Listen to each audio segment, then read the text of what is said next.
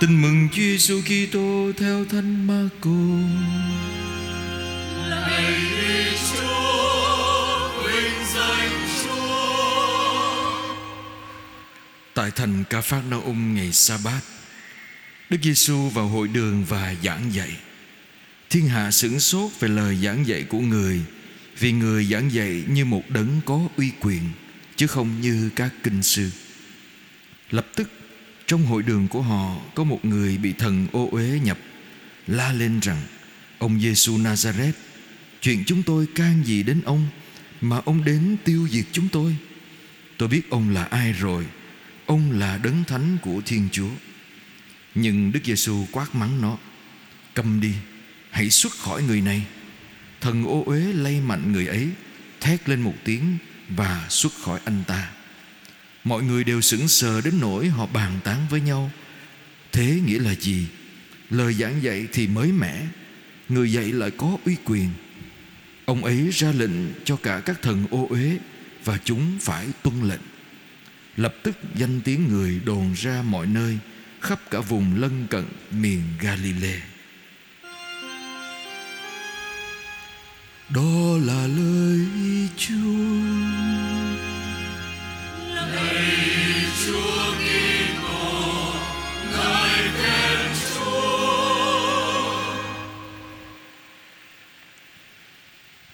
Kính thưa anh chị em Tôi thấy trong à, nhà thờ Có một số người bạn của tôi đang làm ngành y Mà là học nha. Làm tôi nhớ đến Anh chị em thấy mình à, Có thói quen đó.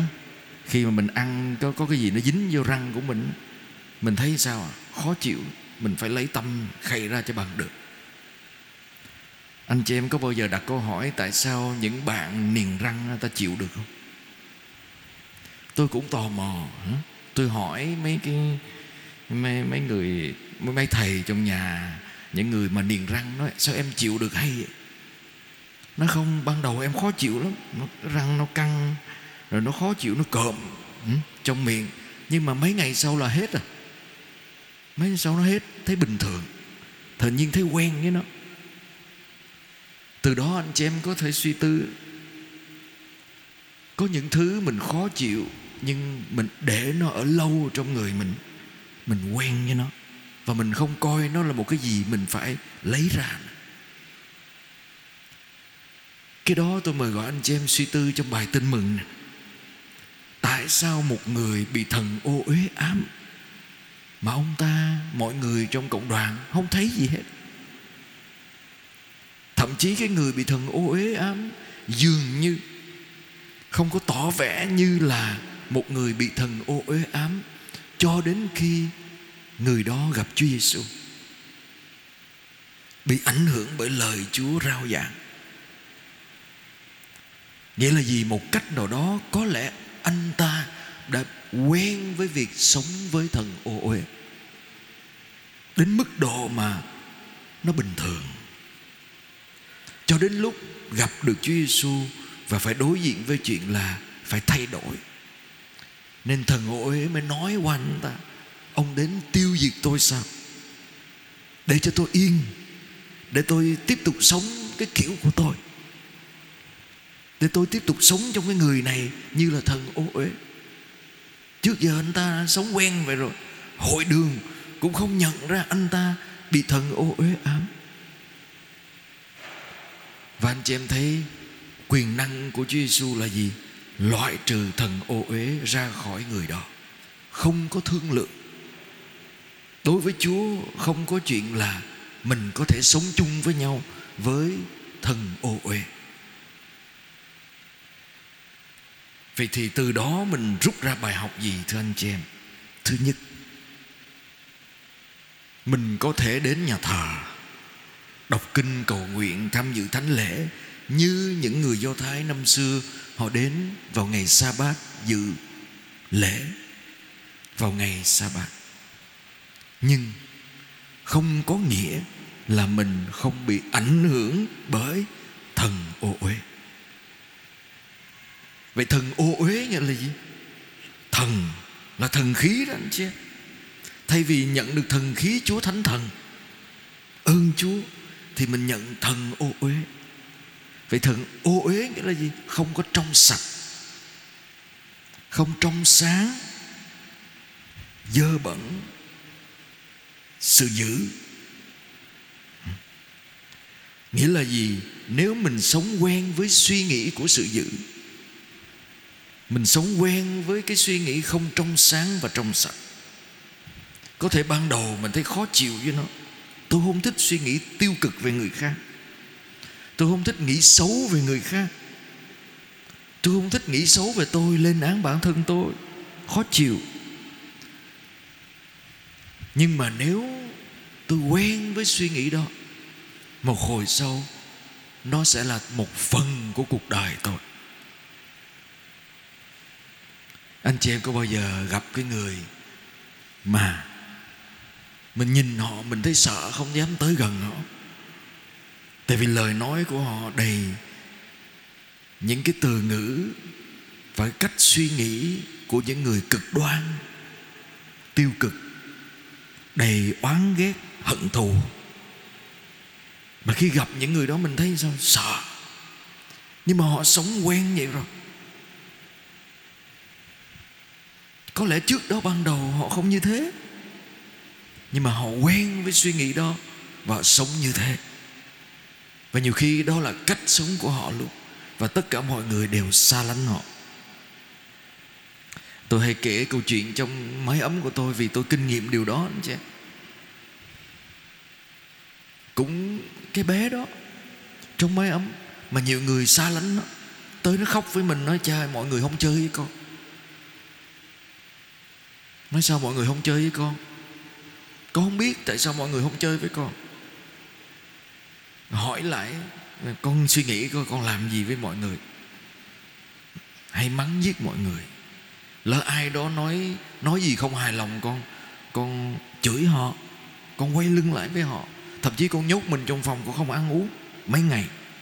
Rồi cuối cùng mọi người sao sợ quá. Thôi từng tới gần người đó. Tới gần người đó mất công mình mang họa. Mất công lỡ có chuyện gì cha lại la mình thôi, né né. Cuối cùng không ai chơi hết. Tự mình làm cho mình bị người khác né mình vì mình suy nghĩ quá tiêu cực. Đúng không? nhiều khi chính cái sự tiêu cực của mình làm cho mọi người xa lạ với mình. Đó là một cách hiểu về thần ô uế đó anh chị hay là mình luôn luôn nghĩ xấu về người khác? Mình thấy ai cũng xấu hết thì sao? Mình đâu có tới gần họ được.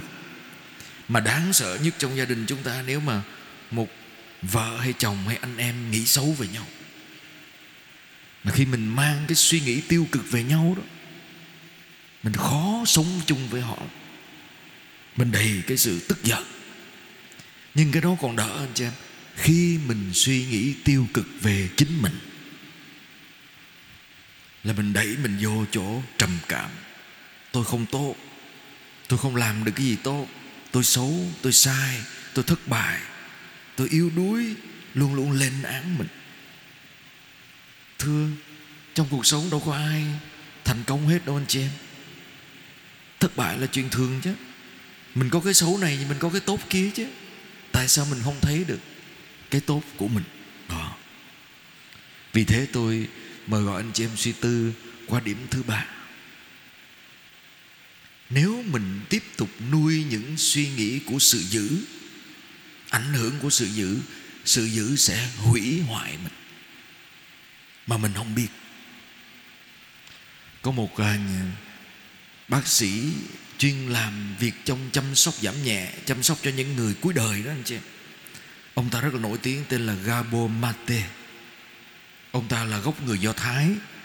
Và ông ta nghiên cứu nhiều năm và cùng với nhiều cộng sự của ông ta với nhiều cái nghiên cứu của đại học Harvard nữa. Ông chứng minh một điều này anh chị. Em ông nói rằng khi mà ông làm việc với những người bệnh nhân có cái yếu tố bệnh nặng, ví dụ như bệnh ung thư, bệnh lupus và nhiều bệnh khác đẩy họ tới chỗ nguy tử đó, thì ông nghiên cứu, ông mới phát hiện ra rằng những người bệnh nhân này họ có một lối sống, cái khuôn mẫu sống nguy hiểm cho sức khỏe. Nghĩa là gì? Không phải vì họ ăn uống, không phải đơn thuần vì họ ăn uống mà họ bị ung thư. Nhưng mà vì cách sống của họ. Mà cách sống đó là gì? Một là khi mình suy nghĩ tiêu cực về bản thân mình. Hai, khi mình đặt nhu cầu cảm xúc của người khác lên trên mình, người ta phải vui, người ta phải hạnh phúc, tôi mới vui người, mọi người phải nói tốt về tôi tôi mới vui. Mọi người phải hài lòng về tôi tôi mới vui. Mọi người phải thích tôi tôi mới vui. Nghĩa là hạnh phúc của mình tùy thuộc vào nhu cầu hạnh phúc của người khác được thỏa mãn qua cách sống của mình. Mà khi mình đặt điều đó lên trên hết, vô hình chung, mình đưa mình trong, vào trong một cái lối sống rất tiêu cực. Tại sao vậy? Vì tất cả mình không là chính mình nữa mình tùy thuộc vào cách người khác sống với mình. Đặc điểm thứ ba là khi mình chịu trách nhiệm trên những điều không phải trách nhiệm của mình. Mình chịu trách nhiệm trên những điều không phải trách nhiệm của mình. Và ngày tết là mình dễ gặp cái này nhất. Đúng không mình chịu trách nhiệm cho hạnh phúc của người khác. Ủa, người ta hạnh phúc hay không? Tại sao mình phải chịu trách nhiệm? Chẳng hạn vậy. Thì khi ông nghiên cứu những điều đó, khi một người mà có khuynh hướng sống như vậy, đẩy họ vào chỗ bị stress, nặng và từ từ chính cái đó hủy hoại cơ thể của người đó. Đẩy người đó vào những căn bệnh nặng. Rồi, một cái tin hy vọng thứ hai. Tin đầu là nghe sợ ha. Nhưng mà mình nghe tới đó thì mình hiểu được rằng mình có cách sống khác, tích cực hơn để mình không bị ảnh hưởng. Đây là một tin tốt. Ông tiếp tục nghiên cứu nhiều cái nghiên cứu khác với những người bệnh nhân cuối đời đó, anh chị em. Ví dụ như người bệnh nhân mà bác sĩ nói còn anh còn hai tháng nữa để sống. Anh còn một tháng nữa để sống.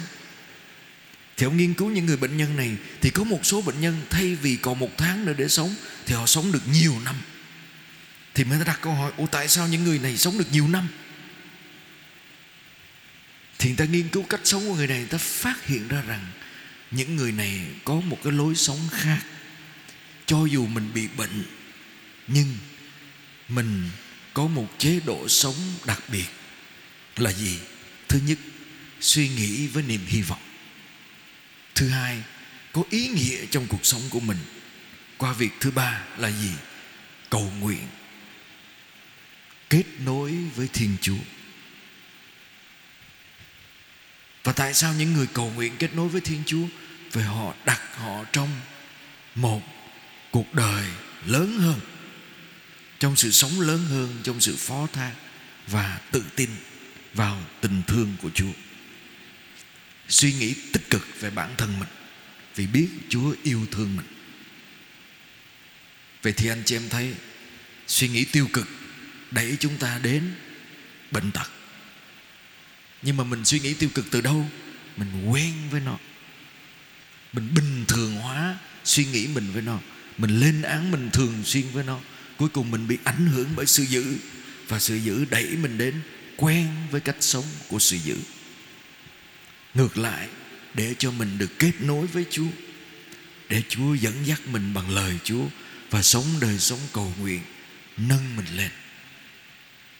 Cứu mình, chữa lành mình giúp mình đi xa hơn và bình an hơn.